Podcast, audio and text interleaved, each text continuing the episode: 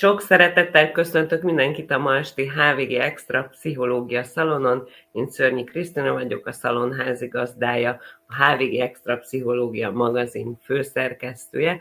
Ahogy már többször velünk tartó nézőink megszokhatták, kedvenc magazin témáinkat hozzuk a szalonunkba.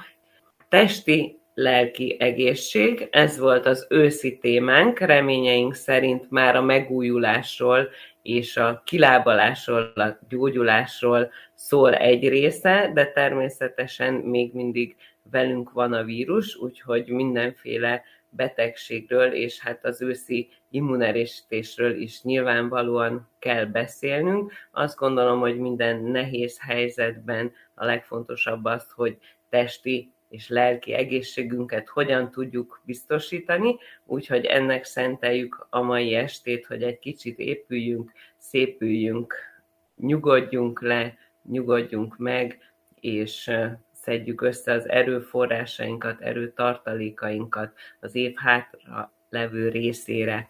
Ehhez két nagyszerű szerzőnket hívtam meg, Nógrádi Csilla az egyikük, ő klinikai és mentálhigiéniás szakpszichológus, kiemelten foglalkozik az onkopszichológia kérdésével, és az álmok, amiről már korábban beszélgettünk vele, és a művészet sem állnak messze tőle. Másik vendégünk, remélem hamarosan itt lesznek mellettem az online térben. Szervusz Csilla! Sziasztok, és üdvözlök! Beszélgető társul neked és nekünk, pedig Harmat Lászlót kapcsoljuk be Stockholm mellől, ő szintén pszichológus, és a pszichoszomatika mellett a pozitív pszichológia, a well-being, a zene és az érzelmek különleges szerepe az életünkben, a kedvenc területeid, úgyhogy erről sokat szeretnénk majd tőled hallani. Szervusz, Laci! Szervusztok, jó estét kívánok mindenkinek! Ahogy megszokhatták nézőink és hallgatóink, még ezt gyorsan elmondom, a kérdéseket várjuk továbbra is az, az adás ideje alatt, tehát lehet folyamatosan kérdezni aktuálisan elhangzó témákról, vagy olyat, amit már esetleg előre kigondoltak, kigondoltatok, és igyekszünk a beszélgetés folyamán arra kanyarodni, hogy meg tudjuk válaszolni a kérdéseket. Ha valami kimarad, akkor azt az adás végén beszélgetés után pedig sorra vesszük, és igyekszünk mindegyikre választ találni. Vágjunk tehát bele egészség téma azt hiszem nagyon szövevényes, pláne még így is, hogy két részre próbáltuk bontani, hogy van egy test és egy lelki oldala, hiszen az egész magazinon keresztül az összes szerző egyetértett abban, hogy ezek nagyon-nagyon szövevényes viszonyban vannak egymással, és folyamatos oda-vissza hatással.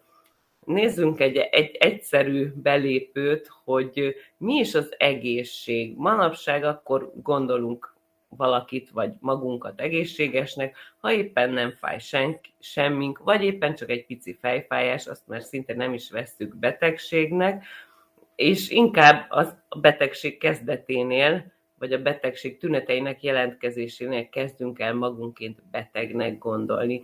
Ti mire mondjátok azt, vagy miről gondoljátok azt, hogy valaki egészséges, vagy mi az egészség fogalma a ti számotokra?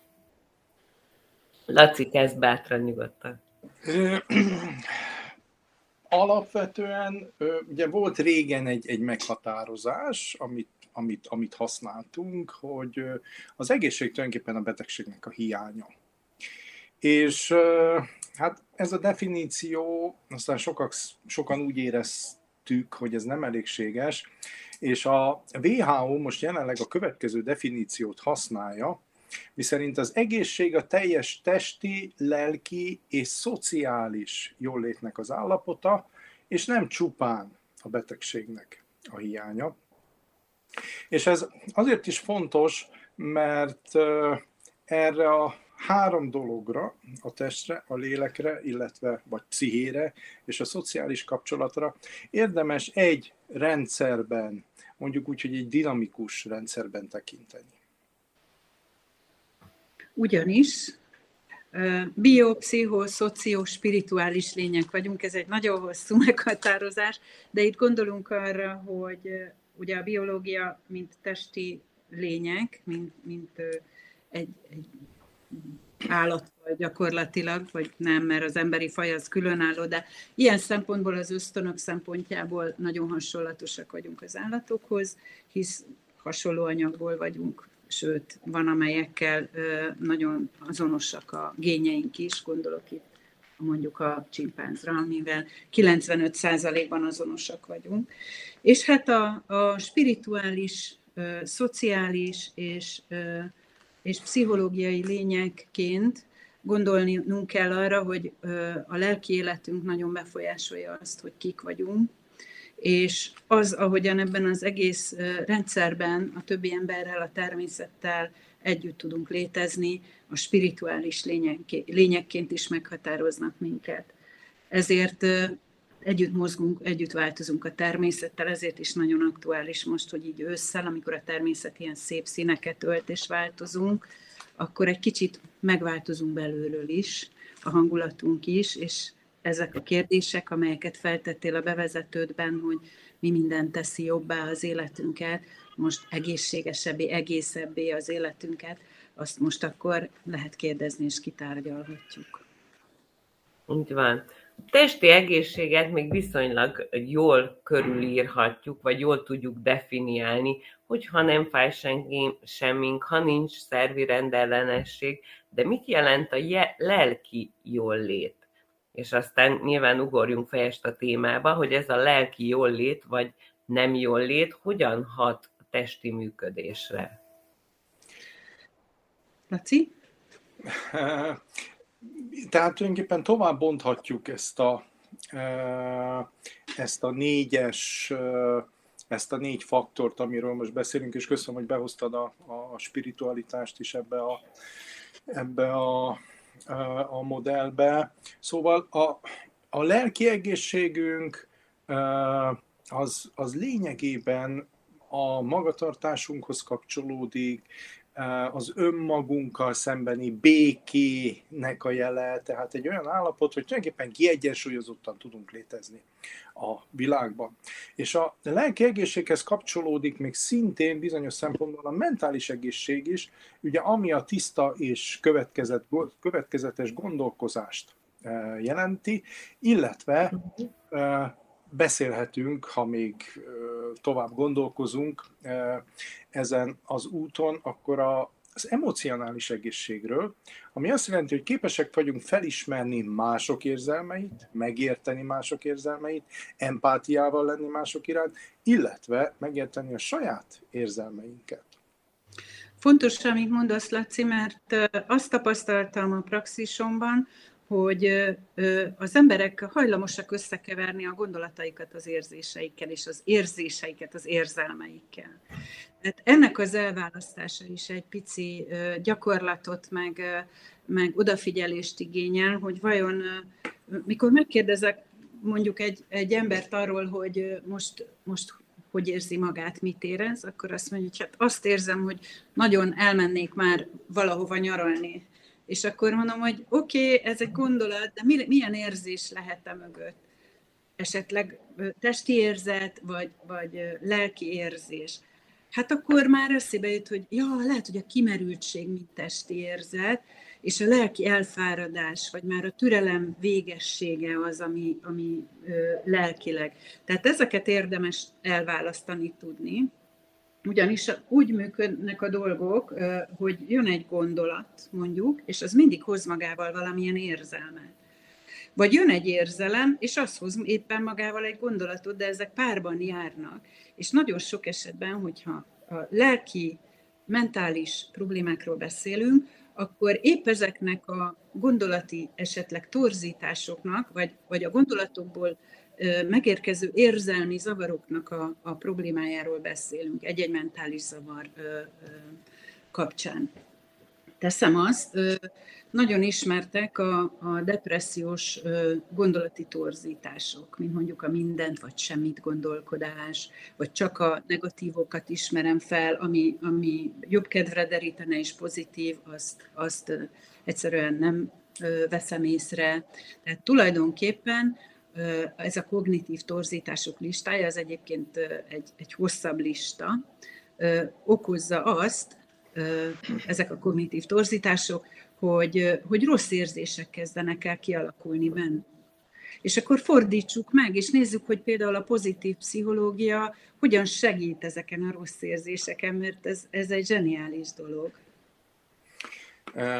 A kezembe tartok egy könyvet, a Barbara Fredriksonnak a pozitív érzelmek hatalma, amit az akadémiai kiadó adott ki, elég sokat lehet olvasni, kutatásokról konkrétan, hogy mennyire fontosak az életünkben a pozitív érzelmek, illetve a, a pozitivitás.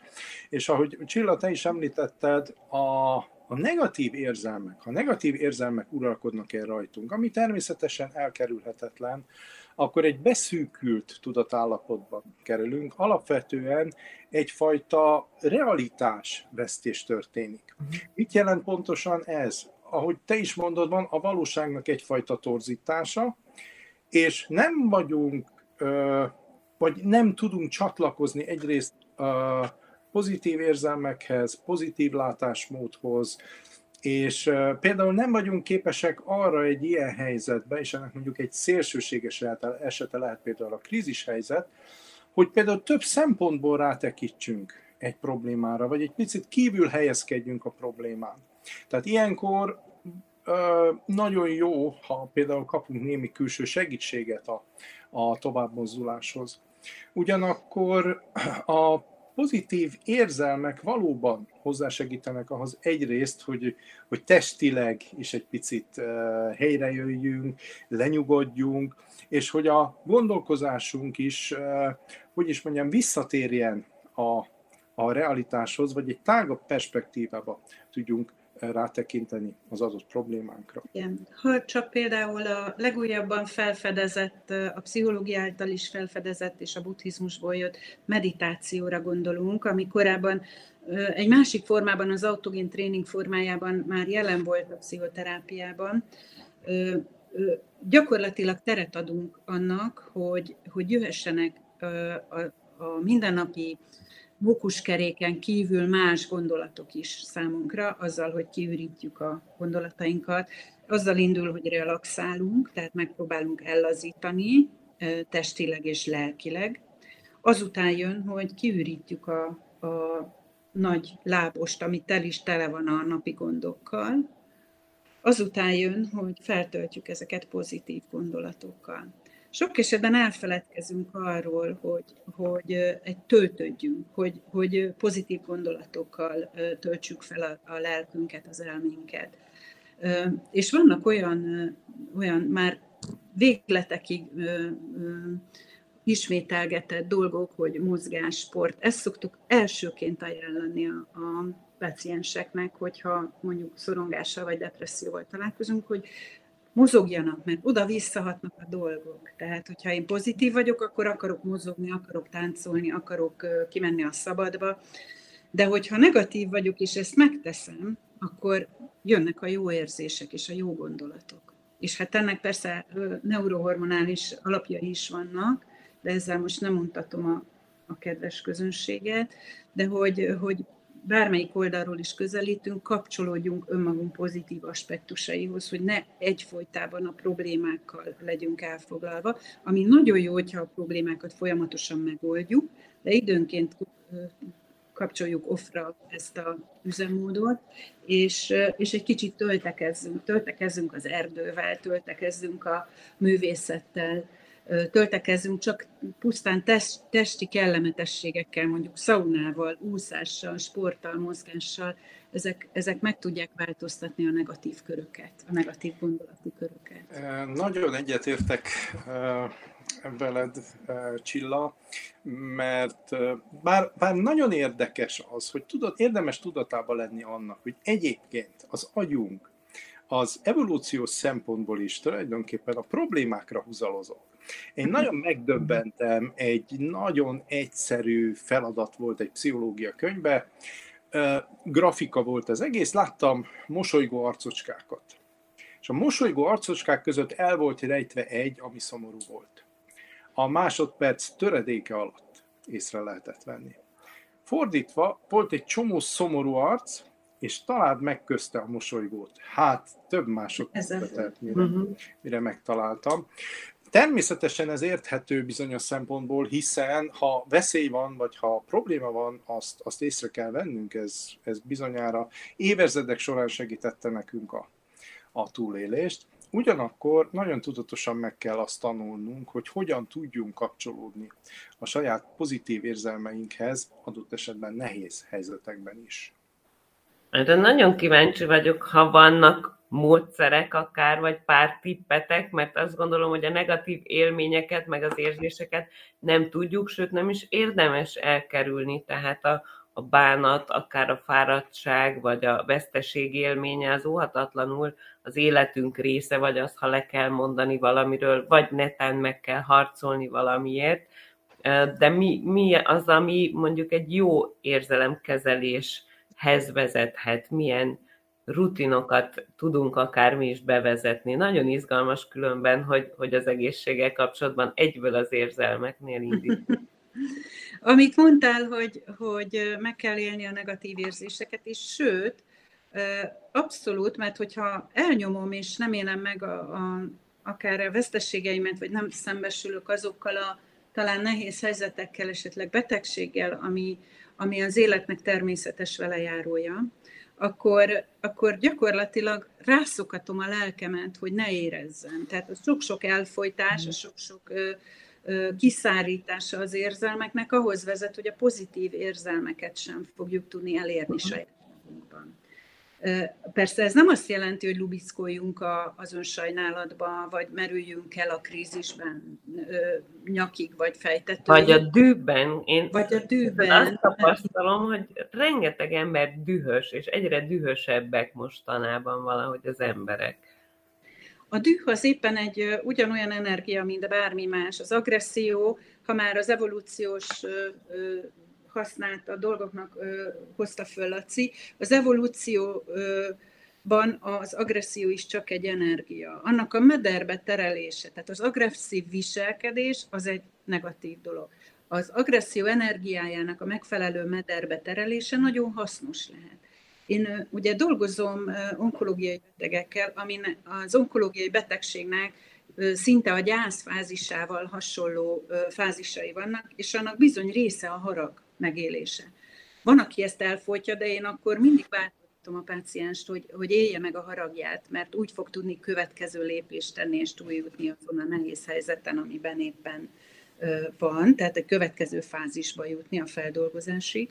Tehát a harag például mire, mi mindenre jó? Nagyon jó indító energia, nagyon jó a megküzdésben, a félelem ellen, nagyon szépen a félelem ellen lehet fordítani. Amikor arra van szükség, hogy oké, okay, most egy darabig így süllyedtem, leértem az aljára, akkor most álljunk föl, ehhez is nagyon jó energia az az agresszió. Uh-huh. A túléléshez, az én védelemhez. Tehát az agresszió önmagában nem egy rossz energia, és a sportoláshoz például nagyon jól felhasználható. Vannak emberek, akik nem tudnak sport nélkül élni, én is sokáig ezek közé tartoztam, csak le lehet szokni róla, és Covid az segített ebben, sajnos, de hogy, hogy a, a sport az például tökéletes arra, hogy az agre, akár verseny, versenyzés, verseny, nem feltétlenül a fizikai sport, ha valaki ezt nem tudja megengedni magának éppen az állapota miatt, akkor sak, vagy bármi olyan sport, amiben versenyezni tud. Nagyon jól használható az agresszió energiája. És hát persze vannak az agresszió kezelésre megfelelő technikák, amelyek egy, egyedi, egyéni technikák, amelyek mindig az adott személynek az életébe illeszkednek bele.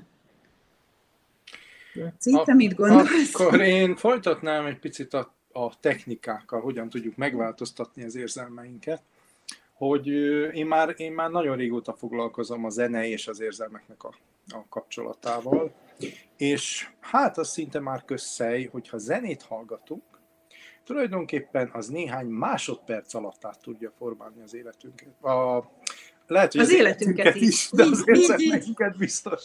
Majd egy elszólás. és ha például rossz kedvek vagyunk, vagy éppen szeretnénk egy kicsit vidámabban érezni magunkat, vagy jobban érezni magunkat, akkor egy jó pörgő zenét bekapcsolunk, és akkor nagyon hamar rá tudunk hangolódni. Ez természetesen egy nagyon jó dolog, de ugyanakkor természetesen alkalmas arra is, hogy megszökjünk a, a, a fájdalmas érzéseink elől, ahogy Csilla, te is mondtad, ami nem egy jó dolog, mert azért ezzel, ezzel is szembesülnünk kell, mert egyébként elfolytjuk, nem dolgozunk vele, és ez további tüneteket vagy problémákat generálhat. Azért van olyan, hogy el kell odáznunk a fájdalmat, mert éppen most pillanatnyilag nem tudjuk.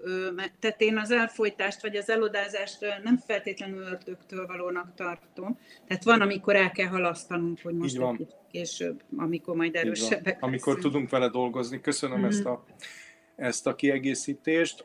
Viszont én a pályámat nem pszichológusként, hanem énekzene szakos tanárként kezdtem, és a Toldi gimnáziumba már akkor is nagyon érdekelt a, a zenepszichológia, és a Tordi gimnáziumban csináltam egy kísérlet, hát kísérletet, inkább mondjuk úgy beszélgettem hallgatókkal, gimnazistákkal, és kérdeztem tőlük, hogy mondják meg nekem őszintén, hogy miért hallgatnak egyébként szomorú zenét.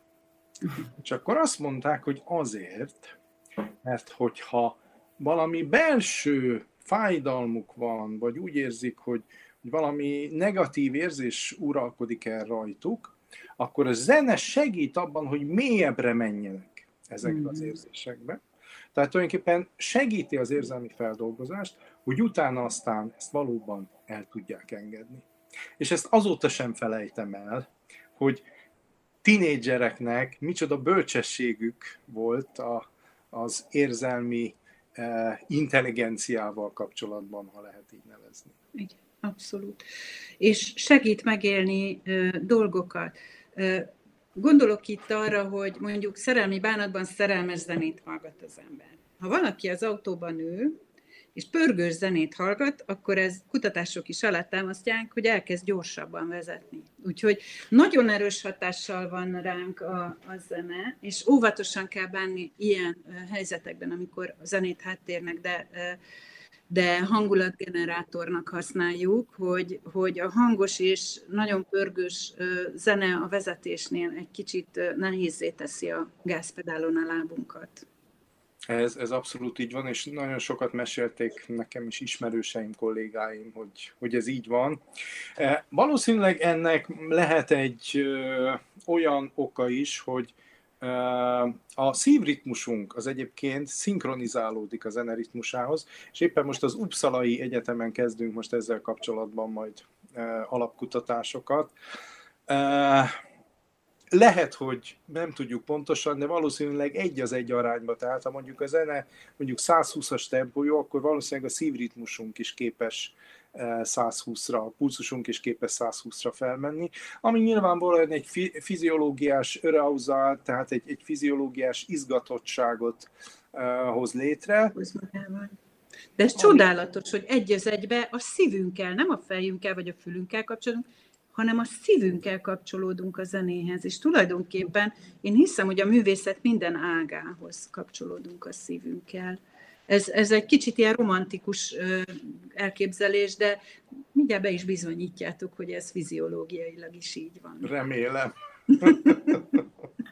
És azt sem véletlenül mondjuk, ugye, hogy megdobban a szívem, ha meglátom a szívem választottját, hiszen az is egy ugyan vizuális élmény, vagy mondjuk testi leképeződése azonnal van. Mi a helyzet a stresszel, amit viszonylag ritkán érzékelünk, úgy, hogy most én konkrétan egy stressz helyzetben vagyok, hanem az egyből a testben jelez. Uh-huh. Ha visszatérhetek csak az előző gondolatra is erre, hogy összekapcsoljam. Ha a szívünkkel kapcsolódunk a művészethez, és esetleg a szívünkkel kapcsolódunk egy csomó mindenhez, akkor az életünk kapcsolódik rá.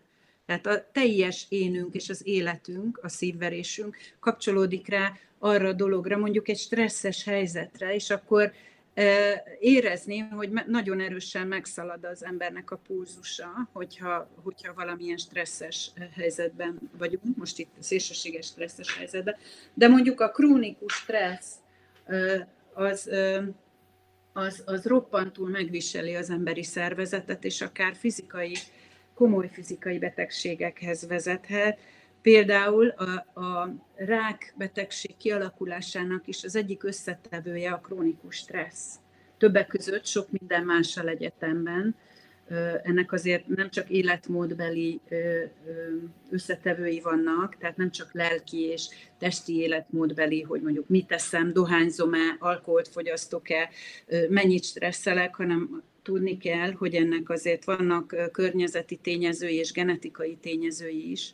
Így, így hadd ragadjam meg az alkalmat, hogy itt is elmondjam, amit nagyon sokára elmondok, hogy hogy nagyon nem szeretem azokat a kérdéseket, a, amikor megkérdezik egy, egy daganatos betegtől, hogy mit rontottál el, vagy mit, mit nem akarsz bevallani magadnak, vagy milyen rossz gondolatokkal generáltad ezt a betegséget. Ilyenkor felmegy a pumpa bennem, és a stressz összes tünet elkezd a testemben is felkelni, mert ezzel nagyon nem értek egyet magával a kérdéssel. Azért nem értek egyet, mert, mert ez, ez beteghibáztatás, ez az áldozathibáztatás tipikusan. Nem a, nem a poszta gondolatainkkal teremtjük meg a betegséget. A gondolatainkkal megteremtjük a, a, az életmódunkat, a döntéseinket, a döntéseink sorával megteremtjük a sorsunkat, vagy az életmódunkat. Ez, ez egyik összetevője. De az, hogy egy nagy egész részeiként élünk környezetszennyezésben, sugárterhelésben, genetikai problémák sorában, az azért ez, ez nagyon nagy nyom van. És ha erre még rájön egy stressz, azt szokták mondani, hogy minimum egy évi krónikus stressz, és hogyha ilyet tud, tud egy és majdnem minden, minden páciens mondom így, akivel én találkozom, mindenki el tudja mondani, hogy ez a minimum egy év, ez megvolt, és hogy hol. Családi körben, munkahelyi körben, bla bla bla, börtön, vagy olyan élet szakasz, ami olyan borzalmas volt, hogy, hogy ez a krónikus stressz gyakorlatilag aktiválta az összes többi tényezőt. De nem csupán a stressz okozza a rákot, és pszichoterápiával nem gyógyítható a rák. De nagyon ajánlatos a rák betegség megküzdéséhez az onkológus mellett a pszichológus segítsége is, mert fejünkben is érdemes rendet tenni, és ha még egy gondolat erejéig ugye visszatérhetünk a a negatív-pozitív gondolatokra, hogy egy-egy ilyen krízis vagy trauma után van úgy, hogy az ember úgy érzi, hogy több, mint mielőtt mondjuk érte a betegség. És ezt nevezik posztraumatikus növekedésnek. És ha, ha jól megfigyeljük az életünket, minden növekedés, minden fejlődés valamiféle krízisen keresztül vitt. És bizony volt már olyan onkológiai beteg, nem is egy, akik azt mondták, hogy ha a sorsban lehet, de bele lehetne avatkozniuk, akkor se adnák vissza az onkológiai betegséget, mert megtanította őket az élet új nézőpontjára. Arra a nézőpontra, hogy a pozitív oldalt is észrevegyék, hogy az élet törékeny, és hogy jobban megbecsüljenek dolgokat, családot, szeretetet, az életnek a dolgait. Ugye, Laci? Igen, igen ez, ez, ez, ez, ez mindenképpen így van, tehát hogy mindenképpen egy, egy nagyobb trauma, meg krízis az, és ha ezzel sikerül megküzdenünk, akkor, akkor az, egy, az egy nagyon nagy kincs lehet abból a szempontból, hogy, hogy valóban megtanuljuk értékelni azt, ami körülöttünk van, hiszen uh, annyi sok mindent fontosnak gondolunk, de egy ilyen nagy krízis, trauma, betegség, hosszantartó nehézség az bizony rávilágíthat eh, az életnek olyan értékeire, amit, ha nem mondom azt, hogy nem vettünk észre, de mondjuk azt mondtuk, hogy ez természetes. Nem, semmi sem természetes, sőt, ha egy kicsit visszamegyek a mindfulness gondolkozáshoz, akkor valójában eh, az élet, tehát úgymond személődve lenne jól élni, hogy amennyit csak lehet megélni és észrevenni belőle. De egy picit szeretnék még visszakanyarodni ebben a, ehhez a hibáztatáshoz, mert kezdtük a, a, a, az, az egészségnél és az egészségnek a meghatározásánál, és most egy picit rátértünk a betegségnek a fogalmára, és Egyébként, ha arról beszélünk, hogy pszichoszomatika, tehát hogy hogyan kapcsolódik a test és a lélek, és hogy a, és hogy a léleknek a, a problémái, vagy a pszichének a problémái, vagy a terheltsége, legyen a stressz, emocionális probléma, az okozhat mondjuk testi betegségeket, akkor nagyon egyfajta, egyfajta lineáris összefüggésbe gondolkozunk. És Azért nem lehet szerintem okokozati összefüggést keresni, mondjuk, mondjuk nem lehet egy dologra rákérdezni annak kapcsán, most te most mit folytottál el, vagy, vagy, vagy, vagy mit mm. adtál te hozzá a mm. betegségedhez, mert valójában itt, egy, itt egyfajta dinamizmusról van szó, egy dinamikus együttlétről, egy, egy, egy olyan ö, ö, több faktoros dologról, ha csak mondjuk veszem az öröklést és a környezetet, amit Csilla már egyébként nagyon szépen leírt, hogy a környezet háros hatásai, de lehetnek genetikai faktorok, ami mondjuk egy, egy betegség kialakulásában lehet. Szóval, hogy valahol ebben a, a, a környezetben valahogy megjelenik a betegség. És persze vannak faktorok, amelyek nagyon súlyozottak, tehát teljesen természetes az is, a kutatásokból látjuk azt, hogy ha valaki rendszeresen mozog, egészségesen táplálkozik, jó a társas támogatássága, ezek mind-mind egészségvédő faktorok lehetnek. És az egészség az mulandó? Ugye ez egy nagyon érdekes kérdés. Azt mondjuk, hogy az élet mulandó, a fiatalság, az egészség mulandó, de közben vannak olyan 90 éves emberek is, akik, akik tökéletes egészségben élnek. És minek köszönhető vajon az, hogy, hogy az egyik ember megbetegszik, a másik ember pedig hosszú egészséges életet él, teszem azt ugyanabban a családban. Most picikét visszautalnék a stresszre, mert arról nem beszéltünk, hogy a stressz az élet természetes velejárója. Még alvás közben is stresszelünk. Ugye Seje János nagy büszkeséggel Magyarországnak stresszkutató fejtette ki, hogy ő kétféle stressz forrás, vagy stressz félét írt le. Az egyik az EU stressz, az a jó stressz. A másik pedig a distressz, amelyik ilyen negatív hatást gyakorol ránk, hogy esetleg pszichoszomatikus zavarokhoz vezethet. A distressz az, amit nem jól tolerálunk. Az EU stressz az, ami, ami doppingol minket, ami facilitál minket, ami előre visz minket. De mitől jó stressz, és mitől rossz stressz valami. Hát attól, hogy én hogy fogom föl. Tehát valóban van felelősségünk abban, hogy mit gondolunk a dolgokról. Itt is ugye előjön az, amiről beszéltünk az elején, hogy hogyan kapcsolódom magamhoz, és hogyan kapcsolódom a világhoz. Az élet pozitív aspektusait is látom, vagy, vagy csak a negatív aspektusokat. Azt mondják, ez egy nagyon hungarikum a pessimizmus. Lehet ezen változtatni, és ha lehet, akkor hogyan? Laci, mesélj egy kicsit a pozitív pszichológia tekintetében. Nem akarom elvenni Kriszta. A, Én örömmel hallgatlak benneteket. Csak... Két témám van, amit nem engednék el az előző pár percből. Az egyik a pszichoszomatika, szerintem azt bontsuk ki egy kicsit, mert sokan sokfélét gondolunk, gondolnak róla, de uh-huh. hogy mi is ez tulajdonképpen ez a fajta párbeszéd a test és lélek között, uh-huh. ez mert nekem a, az érzelmek elnyomása kapcsán az elején, amikor Csilla beszéltél erről, akkor fölírtam ide magamnak, hogy valahol itt kezdődik az én értelmezésemben a pszichoszomatika, de javítsatok ki, ha nem, és tegyetek helyre bennünket, hogy mi is ez a párbeszéd a test és lélek között, ami, ami akár testi tünetek nélkül, vagy később testi tünetekkel pszichoszomatikus tünetekként jelentkezik és ezzel összefüggésben a másik, ez a, ez a párbeszéd, amit a betegség kapcsán önmagunkkal folytathatunk, szerintem ez is egy nagyon-nagyon fontos, azaz, hogy hogyan dekódoljuk a testi jeleinket, a tüneteinket, akár az érzéseink kapcsán, akár a gondolataink szintjén, hogyan tudjuk ezt egészségesen megtenni arról, amit mondtál, hogy ott kezdődik a, talán a, a köztudatban a pszichoszomatika, hogy elnyomunk ö, dolgokat a lelkünk mélyére, eltitkoljuk magunk elől, vagy, vagy egyszerűen ö, elfelejtjük, és akkor ez valahogyan visszaköszön a testben. én azt gondolom jóval előbb, tehát test és mhm. lélek egymás nélkül egyáltalán nem tud működni, nem is lehet elválasztani a testet és a Giotimmal el lehet, de az most itt nem játszik.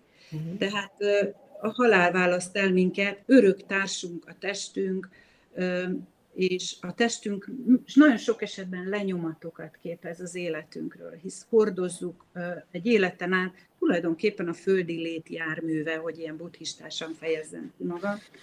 Ez a mi járművünk, és nélkülünk semmire nem képes, csak oszlani. Tehát a lélek vigyáz a testre, jó esetben.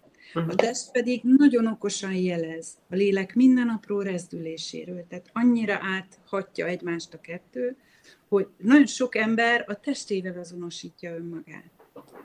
De nem, nem az testünkkel vagyunk azonosak, hanem nagyon sok mindenek vagyunk, ahogy az elején kifejtettük, hogy biopszichoszociális, spirituális lények. Tehát ez mind-mind mi vagyunk, és bizony a, a testünk, ez egy óriási felelősség, hogy vigyázzunk rá, de ő is vigyáz ránk.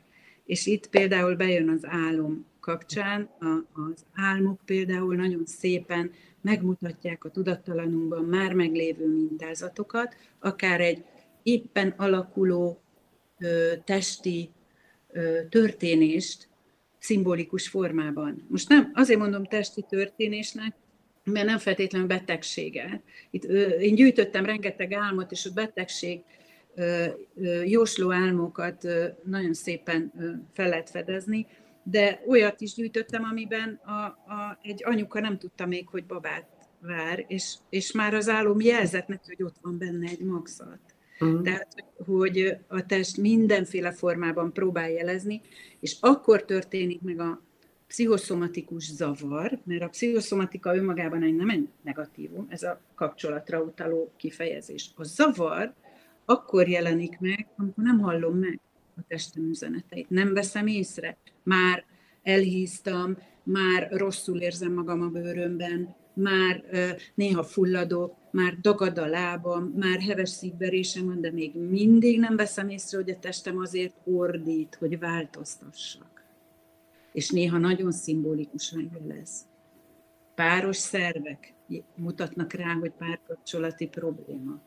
A szívem mutat rá, hogy szeretet, hogy érzelemmel kapcsolatos probléma, vagy szeretet hiány, mint a mint a cukorbetegség, ugye az édes, a, a kedvességnek, a szeretetnek a hiány. Szóval így, így üzennek nekünk ez a, ezek a testi betegségek, de át is adom Lacinak, mert ő is rengeteg ilyet tud majd mondani. Utána néztem egy picit a pszichoszomatikus betegségeknek a felosztásának, és a, ugye az első szint az tulajdonképpen a konverziós tünetek, amikor valamiféle szimbolikus tünet megjelenik. Most hadd hozzak nagyon-nagyon egyszerű példát, például elkezd fájni a térdem, és ha ezt nézem, akkor mondjuk van egy olyan helyzet, amiben én nem tudok tovább lépni. Tehát ez például lehet egy, lehet egy konverziós tünet, aztán lehetnek különböző funkcionális szindrómák, valamilyen módon például nem tudok eléggé koncentrálni, nem tudok odafigyelni dolgokra. Nyilván ez egyfajta belső emocionális nyomásra utalhat, és majd pedig jön a harmadik lépcső, amikor már tulajdonképpen szervi, szervi eltérések is jelentkeznek, amely visszavezethető nagy valószínűség szerint valami érzelmi, pszichés probléma, feldolgozatlan pszichés problémára, és akkor hát leírják az úgynevezett hétszent betegséget, amit egyébként még lehet bővíteni. Ugye az egyik nagyon gyakori pszichoszomatikus betegség az a magyar, magas vérnyomás, és ez ugye nagyon... A magyar népbetegség akartad mondani. Tessék? Igen, majdnem elszóltad, hogy ma- magyar ma- magas vérnyomás. Magyar vérnyomás? Nekem most jól mennek ezek az elszólások ezen az estén. Zseniális. Ugye ez egy tipikusan magyar betegség is, igen, a magyar, magas vérnyomás, és uh, akkor az anorexia nervóza, ami szintén ugye egy, egy nagyon komoly uh, problémákat okozó, ugye evés, evészavarhoz kapcsolódó betegség, különböző bőrbetegségek, reuma, vastagbérgyulladás és nyombérfekély. Ugye éppen egy uh, gastrointestinális betegséget hoztam fel a a cikkemben, amit a, a legutóbbi eh, számban írtam a pszichoszomatikásról, a, a, a pszichoszomatikáról, és ebben e, Szóval nyilvánvalóan egy pszichoszomatikus betegség kezelésénél nem kerülhető meg az orvosi kezelés. Ugyanakkor sokkal hatékonyabb a kezelés, ha a másik oldal, tehát a lelki oldalt is elkezdjük kezelni. Tehát például az autogén training, amikor ez a fiatalember elkezdte melegíteni, ugye van egy ilyen gyakorlat ebben az autogén tréningben, amikor a hasunkat kezdjük el felmelegíteni, ez tulajdonképpen csökkentette a gyulladást, és már nem kellett neki görcsódókat szednie. Visszatérve a vérnyomásra, van egy nagyon izgalmas kérdés ennek kapcsán. Ugye egyrészt a stressz, másrészt a stresszhez kapcsolódó szorongás, az teljesen természetes módon emeli a vérnyomást, és egy idő után ez a vérnyomás ez visszaáll. De Barbara Fredrickson kutatásai rámutattak arra, hogy ha a negatív érzelmeinket sikerül felcserélni pozitív érzelmekre, akkor tulajdonképpen ez a vérnyomás egészen hamar rendeződni tud. Tehát magyarul a pozitív érzelmek eh, hát adnak a számunkra egyfajta ellazulást, egyfajta úgy mondjuk szaknyelem, hogy paraszimpatikus idegrendszert aktiválja, ami tulajdonképpen lenyugtatja a, a szervezetünket, és hát természetes az, hogy a tartós stressz alatt, bőven egy évig tartó tartós stressz alatt a szervezetünk megtanulja, hogy ennek magas vérnyomás kell. Tehát aztán egy idő után úgy maradunk. Uh-huh. Nyilvánvalóan a magas vérnyomásnak lehet számos más oka, vese problémától kezdve számos organikus oka, de ha mind pszichoszomatikus betegség beszélünk róla, akkor az nagy mértékben összefügg azzal, hogy hogyan tudunk a negatív érzelmekkel, illetve a stresszel megküzdeni. Igen, és erre például ugye tipjeink is lehetnek, hogy hogyan küzdjünk meg a negatív érzelmeinkkel. Amellett, hogy ugye a mozgás az, az megkerülhetetlen, az élet maga a mozgásról kell, hogy szóljon. Aki ülőmunkát végez, annak duplán, tehát nekünk pszichológusoknak duplán kell ezzel foglalkozni. Én magam bőrén is tapasztalom, hogy a Covid óta bezártak a konditermek egy időben, nem tudtam eljárni, és teljesen Uszodák. más életminőség. Hm. Teljesen más életminőség. Ö, és, és ugye jön, itt jön be a, például a zene, a művészetek, hogyan küzdjünk meg a stresszel. Tehát ezek, amikkel mi foglalkozunk, amivel Laci is, meg én is foglalkozunk, ezek mind, mind arról, arról tesznek tanúbizonyságot, hogy van mihez nyúljunk. Tehát az emberi, emberi kultúra csodálatos, és van mihez nyúljunk, hogy, hogy jó legyen az életünk, hogy, hogy boldogok legyünk, és magunktól várjuk a boldogulásunkat. Ne, ne mondjuk a házastársunktól, a párunktól, a családunktól, vagy, vagy, a, vagy a barátainktól, hanem mi magunk tegyünk minden áldott nap, ha csak egy pindurit is, de tegyünk a boldogságunkért.